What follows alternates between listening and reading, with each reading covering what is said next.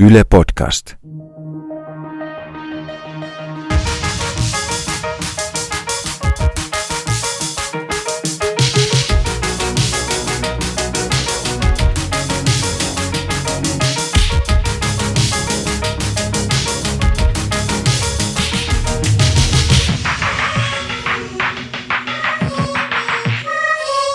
Tervetuloa. Tämä on Mitä vielä Ronja Salmi. Studiossa Ronni Salmi ja Emilia Emmy Valentti. Heipparalla.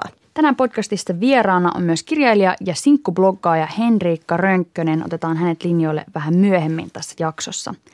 Tämä on podcast, joka jatkaa siitä, mihin TV-ohjelma jäi. Eli kyseessä on tietenkin Mitä mietit Ronni Salmi-ohjelma. Ja tosiaan Emmy täällä studiossa kanssani. Hän on ohjannut tuon sarjan ja käsikirjoittanut minun kanssani. Ja eilen siinä käsiteltiin parisuhdetta. Näin käsiteltiin. Ja erityisesti pohdittiin sitä, että minkä takia ihmiset haluaa olla pitkässä parisuhteessa. Ja sellainen kysymys jäi vielä tuosta jaksosta askarruttamaan, että minkälainen olisi moderni rakkaustarina? Koska aika usein rakkaustarinat, ainakin mun muistikuvien mukaan, on sellaisia storeja, joissa joku tavoittelee rakkautta, yleensä se on prinssi tai prinsessa, ja sitten on kauheasti esteitä, lohikäärmeitä ja muita, ja lopulta sitten on suuret häät ja tarina päättyy siihen. Joo, mä oon pohtinut ihan samaa, että entäs sitten? Harvemmin kerrotaan sit siitä ensimmäisestä riidasta tai niistä vaikeista aamuista, kun toinen on aamuihminen ja toinen ei ole yhtä aamuihminen tai ö, niistä vaikeista illoista tai niistä pyykkivuorista tai siitä ensimmäisestä yhteistä lomasta, joka voi olla aivan mainio tai jopa katastrofaalinen. Joo, että se ajatus siitä avioliiton auvoisesta satamasta on itse asiassa aika harhaanjohtava, koska se mitä mä oon avioliitoista kuullut, niin on kaikkea muuta kuin auvoisia satamia, vaan enemmän sellaisia myrskyisiä avomerellä tapahtuvia seikkailuja. Ja jotenkin mä ajattelen työn täyteisiä, että, että hirveän useasti me niinku kuullaan sellaista, että, että, että suhteen eteen täytyy tehdä töitä. Että se ei ole sellainen, joka niinku vaan itsestään on, että kun sä saat sen, että se on siinä ja se pysyy, vaan että sun täytyy vaalia sitä ja parisuhde vaatii kompromisseja.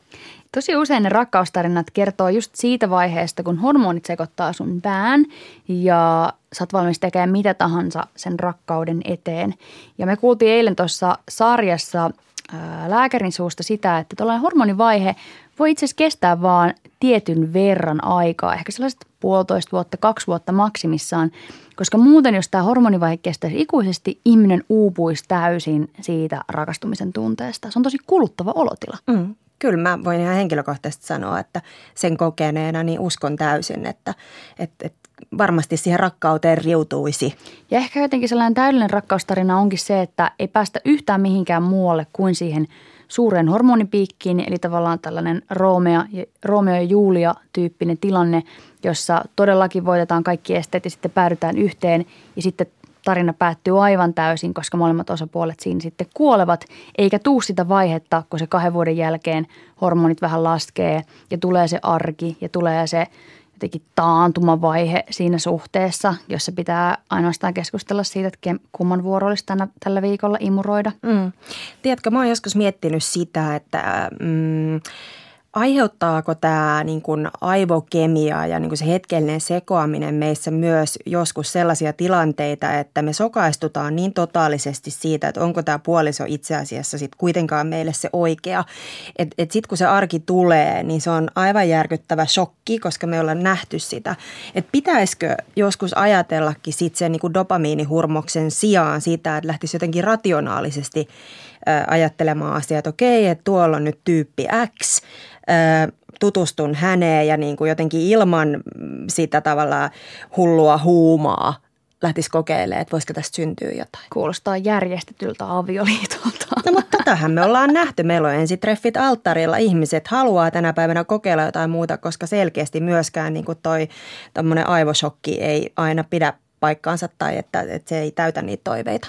Joo, toi on kyllä ihan, ihan validi pointti ja, ja ehkä tällä hetkellä jopa jossain Tinder-maailmassa, kun algoritmit valikoi sulle parhaan mahdollisen kumppanin niiden satojen joukosta, niin ollaankin ehkä siirtymässä johonkin tollaiseen, että se tarjoaa niitä kavereiden kavereita, tyyppejä, joihin sä et muuten ehkä törmäisi muuta kuin sitten sen verkon välityksellä. Ja tämä on itse asiassa sellainen, mitä tosi moni somekommentoija on mulle nyt tuolla Instagramissa ehdotellut pitkin viikkoa, että olisiko se moderni rakkaustarina sitten verkkoon ja algoritmeihin ja someen niin linkittyvä story. Hmm, kiinnostavaa.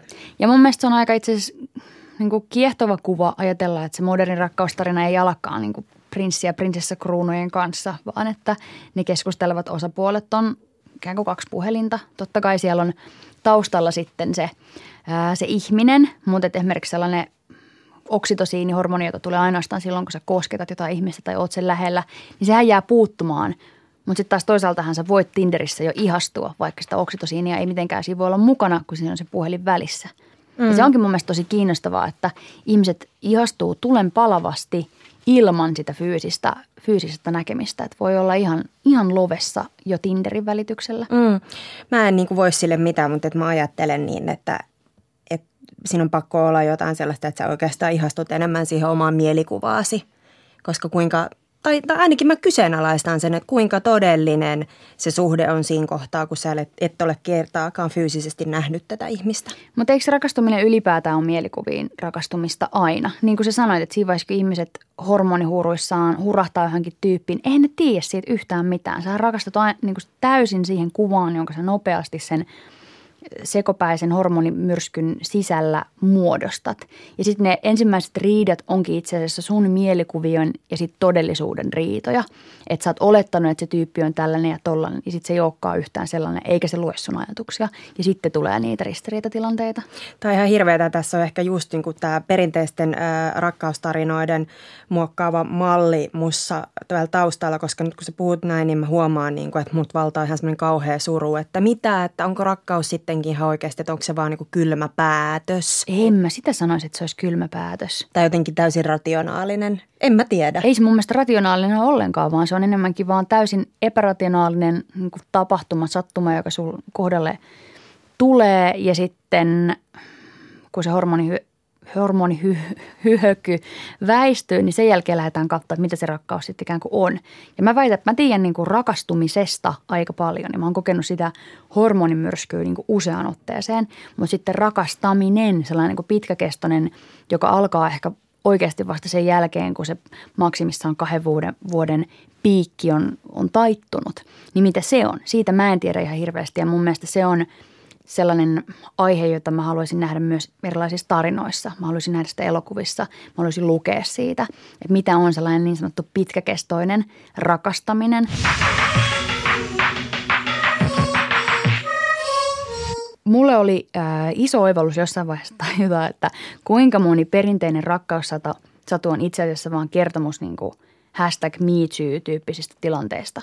Jos sä mietit oikeasti lumikkia, jos kaikki pysähtyy hetkeksi miettimään lumikkia, Muija makaa siellä metsässä, on silleen heikossa tilassa, syönyt vähän myrkyllistä kamaa, niin kuin maksa siellä työskentelee ja yrittää päästä eroon niistä myrkyistä. Makaat jossain vielä silleen sun friendien vartioimana siellä ja sitten jostain syystä joku prinssi, sen vaan annetaan tulla sinne ja niin kuin suudella sitä lumikkia. Sehän on siis ihan – Sehän on raiskaustarina, koska siis todennäköisesti ihan oikeasti on tapahtunut kaikkea muutakin. Ja prinsessa Ruususessa alun perin, prinsessa Ruusunenhan tulee raskaaksi siinä vaiheessa, kun se prinssi saapuu sinne torniin. Että siellä ei ole pelkkiä niinku pusuja vaihdettu. Ja, ja sitten vaan Disney nämä niinku, keistit on pikkasen lievennetty, koska se ei ehkä olisi se, se tota, tajuttoman raiskaaminen silleen paras mahdollinen päätös sille rakkaustarinalle. Niin, ja eikö niin, että kun tämän ohjelman taustoja tongittiin, niin, niin tota, törmättiin Romeo ja Juliaan väistämättä, että Juliakin on itse asiassa sillä kohtaamishetkellä ollut vain 14-vuotias. Joo, että se on ollut niinku alaikäisen sekaantuminen aivan täysin. Romeo on joku kaksi femma ja Julia on sille 14-vuotias, härintuskin menkat alkanut. Ja siellä se niinku hilluu se stalkeri jossain, että se tornin alla ja kiekuu ja rääkyy ja lausuu runoja ja nyt tuut alas ja suudellaan.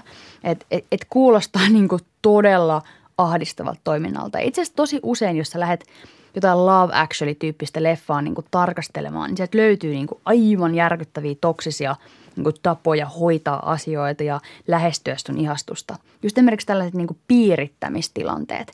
Niistä tosi usein ne kuvataan sellaisina positiivisina asioina. Että joku ei niin kuin jätä syö rauhaan. Se ilmestyy sun työpaikalle, se ilmestyy sun kotiovelle, milloin minnekin. Ja se on vaan niin kuin osoitus jostain niin kuin järjettömästä romanttisesta sitoumuksesta. Vaikka oikeasti se on ihan silleen niin kuin lähestymiskielon paikka. Yksi mahdollinen moderni rakkaustarina on myös tarina sinkkuudesta. Meillä on studiossa Henriikka Rönkkönen, sinkkubloggaaja ja kirjailija. Tervetuloa. Yes, terve. Kiitos. Tuleeko sulle Henrikka mieleen ää, toksisia rakkaustarinoita näin heti alkuun? Tota, ai niin kuin universumissa vai mun elämässä? Vai? Universumissa.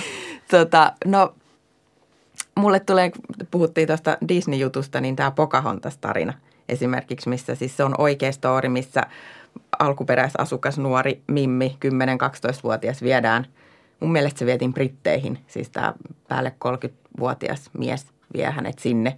Ja tämä on oikea tarina ja sitten sit on luotu rakkaustarina, missä se nainen ikään kuin löytää unelmia sen miehen ja pelastuu ja pääsee ikään kuin. Ja niin siinä, siinä storissa se ei lähetä miehen mukaan vissiin, että siihen jää vaan tämmöinen. Mutta kimpassa ovat ja ihanaa on. Kyllä, joo. Ja siinä Disney-versiossahan se on ihan uh, full grown woman se Pocahontas. Niin on. Niin, kelaa, kun se olisi semmoinen kymmenenvuotias. Ei ole kuukautiset alkanut vielä ja Joo.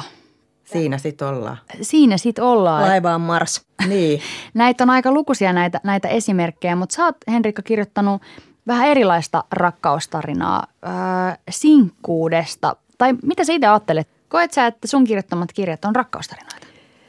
No joo, siis mä oon miettinyt rakkautta, tai oon ruvennut miettimään sitä uudella tavalla siitä, että mistä mä saan sitä rakkautta, sellaista oikeaa rakkautta, joka nimenomaan tukee mun hyvinvointia ja mun, mun tota, niin siis jotenkin nostattaa mua eikä vie alaspäin. Ei niitä dopamiinipiikkejä, vaan semmoista, että mä koen, että mä oon hyväksytty ja kunnioitettu, kunnioitettu mm. ja rakastettu. Ja sen mä oon huomannut, että sitä löytyy muualtakin kuin vaan siitä tietystä – parisuhdeskenestä tai siitä ajattelusta. Ja itse asiassa nimenomaan se deittikulttuuri koko ajan ikään kuin tuntuu syövän multa sitä mun itsekunnioitusta ja sitä, mikä mä olen, koska se dopamiini sekoittaa mun pään. Ja musta tuntuu, että silloin mä kadotan sitä tunnetta, että hei mä oon rakastettu ja hyväksytty jonnekin. Niin mä oon oppinut sitä hakemaan muualta, perheestä, ystävistä, harrastuksista, tekemällä niitä asioita, jotka on mulle oikeasti tärkeitä ja näin. Niin sillä tavalla rakkaustarinat ehkä itseen. Lääkäri Emilia Vuorisalmi sanoi just tuossa meidän telkkariohjelmassa juurikin tätä, mitä nyt tässä kerroit, että niitä rakkaushormoneja voi saada tosi monesta muustakin paikasta. Ja tämän hetken deittikulttuuri mm, on osittain vaarallista ikään kuin sen takia, että se on niin addiktoivaa ja sieltä voi saada niin nopeasti niitä piikkejä, että ihminen voi juurikin kadottaa itsensä sinne niiden hormonihyöryjen ja ää, piikkien maailmaan. Ja sitten ei olekaan niitä jatkuvia rakkauden lähteitä, vaan on ikään kuin sit koukussa niihin mahdollisiin vaikka tinder tai niihin deitteihin. Ja, ja tuntuu siltä, että ainut paikka, mistä niitä hormoneita voisi saada, on ne uudet matchit. Joo.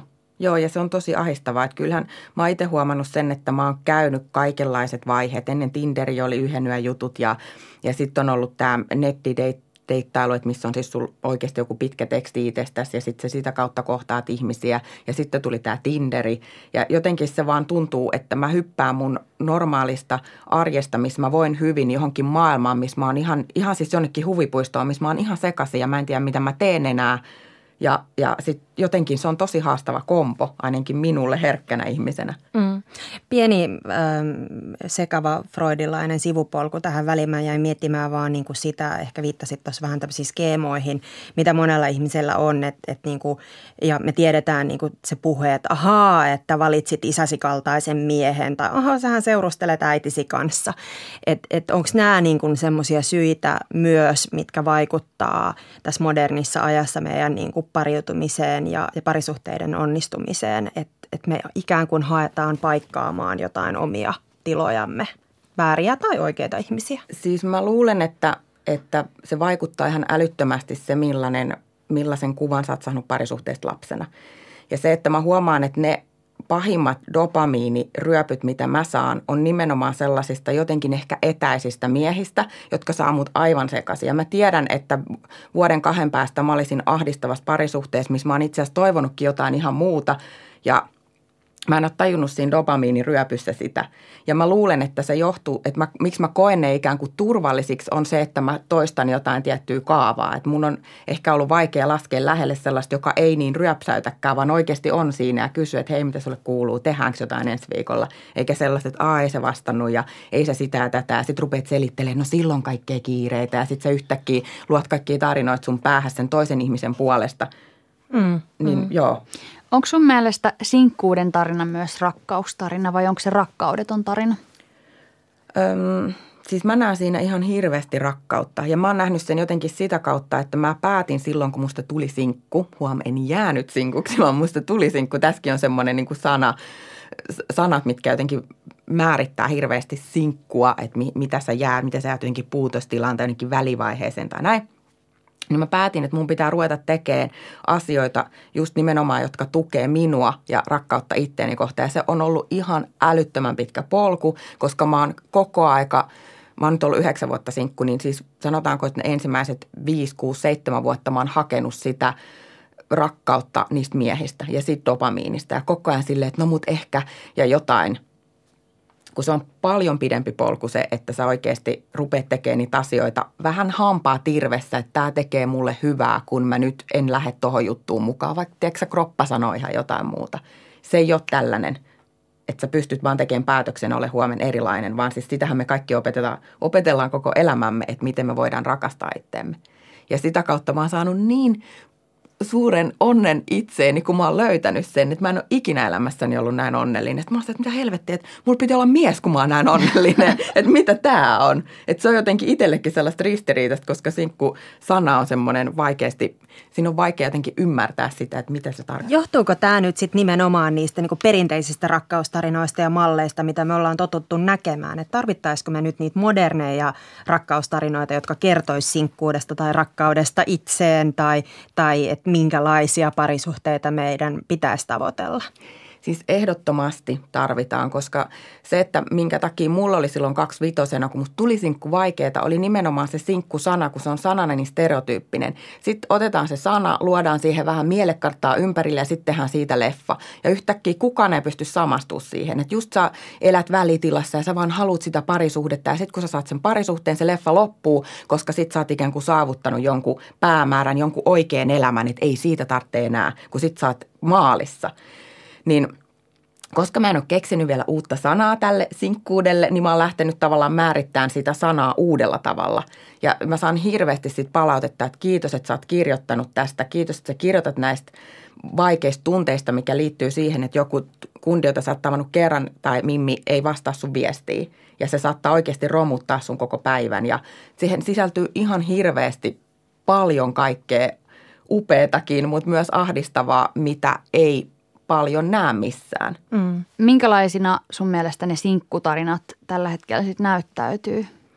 No onneksi tulee uudenlaisia sarjoja. Koko ajan just katsoin Netflixistä tällaisen Love-sarjan, missä käsiteltiin vähän erityylisesti tätä asiaa ja ylipäätään sitä suhteen alkua, mikä musta oli tosi virkistävää ihanaa, mutta se klassinen on se just, että, että erotaan, sitten tulee tämä, että joko sä piletät tai sitten sä itket yksin himassa. Ja sitten sitten tätä, tätä kuvataan eri tavalla, kunnes sä päädyt suhteeseen. Päädyt suhteeseen. Että, että sinkkuelämässäkin no ne tietyt hahmot rupeaa sitten lopulta seurustelee ja sitten on osa ei, mutta että et tota, joo. Kuinka vahingollisia sun mielestä noi tarinat on tai rakkaustarinat ylipäätään? Mulle – henkkoht, niin ne rakkaustarinat on ollut tosi vahingollisia. Siis ne rakkauskomediat, ne, ne Disney-sadut ja kaikki. Siis mä oon oikeasti itkenyt, että miten se mies ei nyt tuu mun ikkunan alle, kun mä niin kuin näytin sille. Mä mökötän silleen, miksei se tuu, tuu tuolta. Että siis joku semmoinen erikoinen kaava, että miten sen toisen pitäisi toimia. Ja sitä kautta saa itselleen ihan älyttömän pahan olon – Mm. Tosi vahingollisia. Näillä on valtava voima. Mä oon myös miettinyt sitä, että edelleenkin, vaikka luojan kiitos nytkin, kun kirjo alkaa olemaan tai spektri vähän niin kuin laajempi, mutta että myös heteronormatiivisuus edelleen mun mielestä niin kuin tosi vahvasti dominoi näitä tarinoita ja, ja ne on niin kuin syvällä meidän perinteissä. Mitä mieltä te olette tästä? No siis kyllä, että edelleenkin valitettavan usein vaikka hahmon homous on ikään kuin sit se koko elokuvan teema. Että se ei voi olla vain osana sitä, sitä tarinaa, vaan että se pitää nostaa, nostaa ikään kuin ongelmaksi jollekin jalustalle. Että itkin onnesta katsoessani Skamin kolmoskautta, koska siinä päähenkilön homous ei ole esitettynä ongelmana. Itse asiassa mikään, mikään ongelma ei johdu siitä homoudesta, vaan että se on yksi piirre niiden asioiden niin kuin joukossa. Ja se, että se ihastuksen kohde tällä päähenkilöllä seurustelee, on huomattavasti merkittävämpää kuin se, että se ihastuksen kohde on toinen poika. Ja se oli hirveän lohdullinen tarina, koska ja mua itketti siinä ikään kuin se, että vihdoin on olemassa joku, joku fiktiivinen henkilö, joka on rakennettu näin – eikä sillä tavalla, että se hakataan koulun jälkeen. Joo, mä oon ihan samaa mieltä ja mä huomasin kanssa, mä katsoin Skammin, mä rakastin niitä kaikkia tuotantokausia, mutta se oli ihan älyttömän hyvin tehty se jakso. Ja just nimenomaan, että siinä ei lyödä sitä leimaa otsaan ja sitten ajatella sitä stereotyyppisesti ja sitten just läntätä se hahmo sinne vaan, että meidän pitää nyt väkisin koska. Vaan että, että joo, siis ehdottomasti on tosi suuressa vähemmistössä. Mm. Minkälainen sun mielestä Henrikka olisi moderni parisuhde? No, sehän onkin hyvä kysymys. Tota, mä itse haaveilen sellaisesta, että tavallaan mä itse kipuilen tai työstän sellaisia asioita, että kun tulee se dopamiini tai se kiinnostus ja sitten tulee semmoinen jonkunnäköinen riippuvuus tunne, mikä mulla saattaa mennä niin kuin tunnetasolla. Mä en yleensä näytä sitä sille toiselle, mutta se menee tunnetasolla överiksi. Että jonkunnäköinen riippuvuus on varmasti ihan tervettä ja hyvääkin, mutta että se menee överiksi niin sitä mä jotenkin yritän itse himmata ja työstää niin että mä pystyisin elämään sen kanssa ja mä toivoisin, että mä tapaisin itse sellaisen kumppanin, joka on myöskin tosi itsenäinen, se ymmärtää nämä haasteet sen omassa persoonassaan ja sitten me voitaisiin yhdessä, tietysti siinä varmasti pitäisi olla jotain kipinääkin ja tämmöistä, mutta sitten me yhdessä tavallaan voitaisiin sopia siitä, että milloin nähdään ja mitä tehdään ja se olisi ikään kuin yksi palanen siinä kahden sinkun elämässä. Meillä on ne, me ollaan NS-sinkkuja, mä en tarkoita täällä sitä, että, että se liittyisi mitenkään seksiin tai sitä, ketä saa panna, että se on aika niin kuin suppeekin asia käsitellä siinä mielessä, että kaikilla on omat sääntönsä, mutta että saataisiin yhdessä jotenkin samat tavoitteet sille suhteelle. Mutta että se mun, että mä teen määmatkoja tai – on itsenäinen tai viihdyn paljon itsekseni, niin mä haluaisin niistä luopua.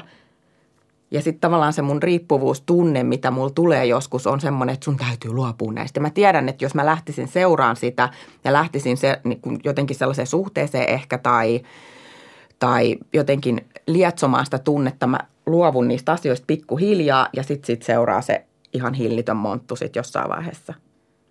Mä en tiedä, että sä yhtään kiinni, mitä mä joo, sanon. Joo, kyllä mä saan kiinni tuosta ajatuksesta, että, että sä näet, että se moderni suhde olisi niin kahden itsenäisen ihmisen liitto, joo. joka ei perustuisi riippuvuudelle ja sellaiselle ajatukselle, että mä tarviin sua, vaan niin. enemmän, että mä haluan sut mun, mun elämään, mutta että mä voin myös olla ilman sua ja mulla ei lopu happi oppi, jos sä et ole täällä tilassa. Joo, se oli tietysti niin kuin minun henkilökohtainen näkemys se, että miten sitten kuka, kuka joku toinen sen kokee, niin sille mä en sitä mä en tiedä, mutta se on tavallaan semmoinen, mitä mä oon itse työstänyt omassa päässäni ja mun fantasiani siitä suhteesta modernista tai miten sen taattelee, niin olisi semmoinen, ei, ei niin kuin tukahduttava ja alaspäin vievä, vaan jollain lailla voimauttava – ja että siinä mä taistelisin itse niitä mun riippuvuuksia vastaan. Mm.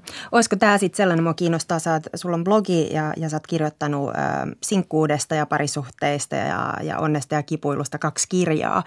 Ähm, jos sä päädyt parisuhteeseen ja olet sillä hetkellä kirjoittamassa kirjaa, niin miten näet, minkälaista tarinaa lähdet siinä kohtaa kirjoittamaan? Onko se tavallinen arkikirjoittamisen arvoista? Onko se sellaista modernia tarinaa, mitä me tarvitaan tänä päivänä? Tota, mm, mä en ole hirveästi tota siinä mielessä miettinyt, että tavallaan enää se sinkkusana ei määritä mun identiteettiä. Että mä en ole, ei ole niin sinkkuhenrikka ja parisuhdehenrikka, että on vaan Henrikka. Että, se vält, jotenkin mä tällä hetkellä ajattelen, että vaikka mut nähdään, tituleerataan Suomen johtaviin sinkkuja, Suomen tunnetuin sinkku, niin mä itse näen sen, että se on sellainen pieni pinta siinä, joka jollain tavalla ikään kuin triggeröi tiettyjä tunteita, mutta että se ei määritä minua ihmisenä ja silleen mä en osaa ajatella, että okei, jos mä olisin suhteessa, että mitä, mit, mitä, mitä siellä sitten on ne asiat, mitkä mua triggeröi.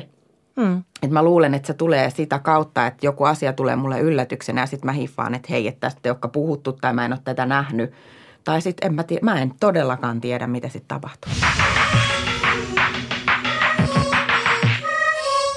Tuossa kun tehtiin ohjelmaa parisuhteista ja, ja pohdittiin paljon sitä, että mm, miten ihmiset pystyisivät olemaan pitkässä parisuhteessa ja miksi ne haluaa siellä olla, niin moneen otteeseen tuli sellainen niin mielikuva esille, että tällä hetkellä on tosi helppoa löytää kumppani, koska on niin paljon palveluita siihen. Että niin fyysisesti on helpompaa löytää kumppani, koska sä voit tehdä sen periaatteessa niin sieltä vessasta, kun istut, niin voit ikään kuin löytää sieltä jonkun tyypin ja että se niin todellinen taistelu on sitten siellä, että kun miten pysytään yhdessä. Niin mitä sä ajattelet tästä väitteestä? Se on väärä. tota, um, mun mielestä siis Tinderit ja nämä appit luo sellaisen illuusion, että se on helppoa, mutta se on silti ihan yhtä sattumanvarasta kuin mis, miten mi, niin kuin ennen vanhaankin niin sanotusti. Että se, että jos mä ajattelen, että mä menen Tinderistä katon silleen, että no tuolla on ihan kivat kuvat sattunut, tuohon hän on osannut laittaa siihen ja valita ja näin. Sitten me mennään treffeille ja sitten on silleen, että no on ihan kivaa ja sitten sitä jatkuu sitä, että no on itse asiassa ihan jo, joo joo ja sitä jatkuu kaksi-kolme kuukautta, kunnes se treffikupla puhkee. Sitten oot sellainen, että se on ihan erilainen kuin minä. Sä oot siihen asti ehkä puhunut sun ystäville, että no joo joo ja kiva ja sit se laittoi ja tosi kiva kun on tällainen tyyppi, joka niin kuin, jonka kanssa saa sovittua helposti asiat. Sitten yhtäkkiä joku muuttuu ja sitten se puhkee se kupla.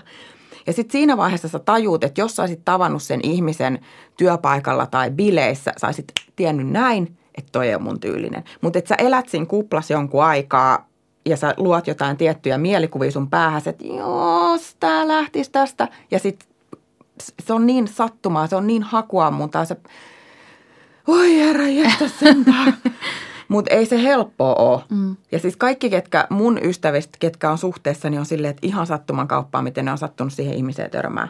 Lukuiset ystäväni, jotka käyttävät Tinderiä, niin kertovat, kertovat ikään kuin juurikin siitä, että mm, se alun viestittely on mahtavaa ja, ja siinä jos tulee luoneeksi aika paljon kuvia ja mulla on yksi sellainen hyvä ystävä, joka lähes joka viikko kertoo, että nyt on, kuule, nyt on niin ihanat treffit tulossa ja en malta odottaa ja se on niin huikea tyyppi. Ja katso sen Instagramia, siis aivan mahtava Instagram. Ja sitten me yhdessä, yhdessä katsotaan se Instagram ja nyt on kyllä tästä tulee hienoja. Ja häitä ja suunnitellaan yhdessä siinä kaveriporukan voimin. Ja sitten tota, kahdet treffit yleensä menee ennen kuin siitä, että juu ei, ei, ei, ei, ei ollenkaan. Ei ollut yhtään sitä, mitä luvattiin. Että juuri tämä kuvailemasi kupla Joo. niin voi, voi puhjata hyvinkin nopeasti, Kyllä. kun sen ihmisen sitten kasvokkain Ja tapaa. pahinta on siis toi viestittely, mitä nykyään pystyy tekemään. Et mä en ole itse yhtään sellainen, että mä haluaisin joka päivä, kun siinä sä saat varmaan sitä dopamiini joka ikisellä viesti, että oh, sä laittoi hyvää yötä. Vähän se tuntuu kivalle, koska mm-hmm. kuka sulle on laittanut. Mm-hmm. Ja sitten sä vastaat siihen, sä ikään kuin vähän lähet siihen mukaan. Ja sitten sä huomaat yhtäkkiä, että sä oot viestitellyt sen tyypin kanssa kuukauden tai kaksi, ehkä nähnyt sen sen kaksi-kolme kertaa.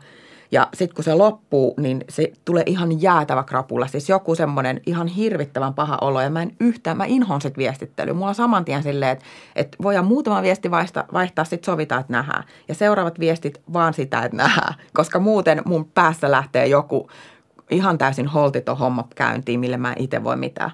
Tämä on tosi jännä kuulla, siis tota, mun täytyy sellainen henkilökohtainen tunnustus tehdä, että mä en ole koskaan ollut Tinderissä, koska sitä ei ollut siinä kohtaa, kun mä olin sinkkumarkkinoilla. Ja mä oon jotenkin niin kuin kokenut vahvasti, että mä oon jäänyt jostain suuresta niin kuin lihatiskistä nyt paitsi, että mä en ole päässyt swippailemaan. Ja, ja tota, tämä on mulle jotenkin ihan mykistävää, että eikö se sitten olekaan niin ihanaa. Se on peliä. Siis se on peliä. Ihmiset käyttää sitä eri tarkoitukseen. Mulla yhdessä haastattelussa kysyttiin, että kun mä olin siellä New Yorkissa käymässä mun serkun luona, että et sä tosiaan tsekannut Tinderiä katsonut sun markkina-arvoa. Sitten mä ajattelin, että ei mulla käynyt mielessäkään, että mä oon, mä oon New Yorkissa, mä en mene minkä Tinderiin, koska siellä on niin paljon kaikkea muutakin. Mutta et, et sit olet, hän, kyllähän jos hän menee eri kaupunkiin, niin tsekkaa painelee niin sydäntä, vaan ei ole tarkoitus tavata ketään edes. Et ihmiset käyttää sitä niin eri tavalla ja se pitää muistaa, että se on peli. Ja se, että sä satut törmään siihen, joka käyttää sitä samalla tavalla kuin sinä, niin on sattumaa. Mä oon käyttänyt Tinderia ja pystyn kyllä mm, kaikkiin noihin, mitä sanot Henriikka, niin, niin samaistumaan just siinä, että, että on täysin mahdotonta arvioida sitä, että kuka siellä on, on tekemisissä niin kuin samoilla, samoilla fiiliksillä ja, ja että se mahdollisimman nopeasti kannattaisi yrittää selvittää, että, että oot sä täällä millä mielellä, koska sitten jos sä oot ihan eri mielellä kuin minä, niin sitten niin we are wasting our time, jos tässä tota, viestejä vaihdetaan. Ja olen mennyt siihen tota, siihen äh, dopamiinikoukkuun sillä tavalla, että on viestellyt jonkun kanssa ja luonut niitä mielikuvia. Ja sitten pahin kerta oli sellainen, että oli ollut hirveän pitkät viestivaihdot ja niin kuin pitkiä viestejä, melkein kirjeitä kirjoitettiin. Ja sitten kun mä näen sen tyypin, niin mä näen, että sen on pakko olla tuo tyyppi, joka kävelee tuolta Hakaniemen torin poikki. Ja välittömästi siitä kävelytyylistä mä jo tiedän, että tämä ei ole mun tyyppi. Että se ei vaan niin kuin, se ei liiku silleen, että mä vaikka viehättyisin mm. siitä ihmisestä. Mm. Ja sitten se oli niin ihan tuskaa se koko, koko niin kuin treffikokemus kuljetaan siellä Tokoirantaa pitkin ja meidän tuli tappelu siis sen aikana, koska me oltiin niin eri mieltä niin jostain, jostain asiasta ja niin muuta. Ja siinä oli just vaan tavallaan se, että ne mielikuvat oli sen viestittelyn perusteella noussut niin suuriksi. Mutta tämä on myös kiinnostavaa jotenkin, että jos me puhutaan modernista parisuhteesta, modernista rakkaustarinoista, ja me eletään tämmöisessä niin kuin digiajassa ja jotenkin tuntuu, niin kuin, että meidän elämät on tuolla niin kuin digialustoilla välillä enemmän kuin tässä niin kuin fyysisesti nokatusten, niin voiko teidän mielestänne parisuhdetta toteuttaa ylipäätään digitaalisesti? Ai miten digitaalisesti, niin kuin vaan, että sä et ikinä kohtaisi sitä ihmistä. Niin kuin äärimmillään ikinä. Tällainen niin. her-tyyppinen. Niin, äärimmillään ehkä her-tyyppinen tapaus tai sitten, että ehkä te olette tavanneet, ehkä te asutte niin erillään, että teidän niin kuin väylä on sitten niin kuin, äh, Skypein kautta. Mun mielestä on ihan itsestään selvää, että sä voit ylläpitää vaikka jotain suhdetta aika pitkiäkin aikoja niin kuin täysin laitteiden avulla. Että sä pystyt harrastamaan seksiä niin kuin FaceTimeissa tavallaan, että, että se, on, se on mahdollista. Sitten on niin hyvin suhdekohtaista ja ihmiskohtaista, että kuinka pitkään sellaista tilannetta voi niin kuin sietää tai sitä kestää tai se on viihdyttävää tai mukavaa. Mutta sitten se, että rake, rakastuisi esimerkiksi hahmoon, jota ei ole just fyysisesti tavannut, sitten no tietenkin tämä on, tää on niin kuin, mm, tosi henkilökohtaista, että kuinka tärkeänä vaikka sitten kokee sen fyysisen, niin kuin, fyysisen tota, olemisen tai – mitä haluaa niin kuin siltä suhteelta. Että jos ajattelee, että hyvä parisuhde on tällainen kirjekaverisuhde, niin sitten ihan rauhassa varmaan voi perustaa sellaisen parisuhteen jonkun ihmisen kanssa. Mutta sitten jos siihen omaan käsitykseen parisuhteeseen kuuluu vaikka fyysinen läheisyys ja tiskivuorot, niin sitten se menee aika vaikeaksi. Kyllä, ja se just, just se kysymys, että kuka määrittää, että mikä on hyvä parisuhde. Että joillekin se oikeasti riittää, että saa sitä sieltä, että se toinen on siinä tavoitettavissa puhelimella ja voi soittaa ja sitten saa elää sitä omaa elämää rauhassa. Joillekin se just riittää, eikä siinä ole mitään, että, että joku voisi sanoa, että se on vääränlainen. Tai että ei ole ikinä edes tavannut, onko sekä vääränlainen. Ja ehkä jos se toinen käyttää sitä toista hyväkseen ja joku raha liikkuu jollain väärällä tavalla, niin ehkä siinä tapauksessa, mutta mutta tota, miten sitä voi määrittää? Että siinä on tavallaan just se, että pitänyt opetella itsestä, että tämä ei ole mun juttu. Ja varmaan yksi isoimmista matkoista, mitä ihmisen pitää tehdä, on se, että jollain tavalla pääset käsiksi, että no mikäs nyt olisi sitten se mun tapa tehdä se parisuhde. Et hirveän usein törmää sellaisia kertomuksia, että ihmiset sanoo, että joo, että mulla meni niin kuin kolme suhdetta tajuta, että mitä mä haluan parisuhteessa. Että mä olin toteuttanut ihan muiden odotuksia, sen toisen odotuksia Kyllä. ja vanhempien odotuksia parisuhteesta. Ja nyt mä vasta tajusin, että en mä halua ollenkaan asua kenenkään kanssa yhdessä. Sepä, joo. Ja siis se, että me ollaan, eletään ajassa, jossa se on mahdollista. Se, että sä et ole, mä en ole mikään vanha piika, vaikka mä en ole seurustellut yhdeksään vuoteen – ja, ja mä voin kirjoittaa sitten kirjoja ja mä oon haastatteluissa sen takia, mutta et ei tämä sama juttu 20 vuotta sitten, niin ei mun kirjat olisi sillä niin olisi poltettu varmaan ennemmin. Mutta että siis se on tavallaan sekä hyvä, mutta et myös haastava, koska joka ikinen joutuu käymään sen läpi, niin kuin sä sanoit. Se olisi varmaan ihan mahtavaa, jos pystyisi käymään sen kelan läpi ennen kuin sit se dopamiini myrsky iskee. Sitten pystyisi siellä niinku myrskyn silmässä vähän kyselee siltä toisaalta, huutaa sen myrskyn yli, että ajattelet sä, että sunkin mielestä parisuhteessa olisi hyvää nää ja nää. Kyllä. Eikä vaan sille sukeltaisi siihen mustaan aukkoon. Mutta toisaalta tarvitsee ne kokemukset, jotta ymmärtää. Sittenhän siinä se pitää käydä siellä myrskyssä, jotta ymmärtää, että tämä ei ole se, mitä mä haluan. Juurikin näin. Mm. Ihanaa Henriikka, että olit täällä meidän kanssa keskustelemassa mun mielestä Tinder-kokemuksista ja parisuhteista puhuminen on ehkä parasta, mitä ihminen voi tehdä. Eli kiitos siitä, että olit täällä meidän podcastissa Kiitos vieraana. teille, oli ihanaa. Kiitos. Ja ihanaa, että Emmy olit myöskin täällä. Emmyn kanssa jatketaan ensi viikolla ja silloin puhutaan itse asiassa vähän tähän liittyvästä aiheesta, koska puhutaan addiktioista erityisesti someaddiktioista ja tulevaisuuden addiktioista ja nehän Tinderinkin liittyvät.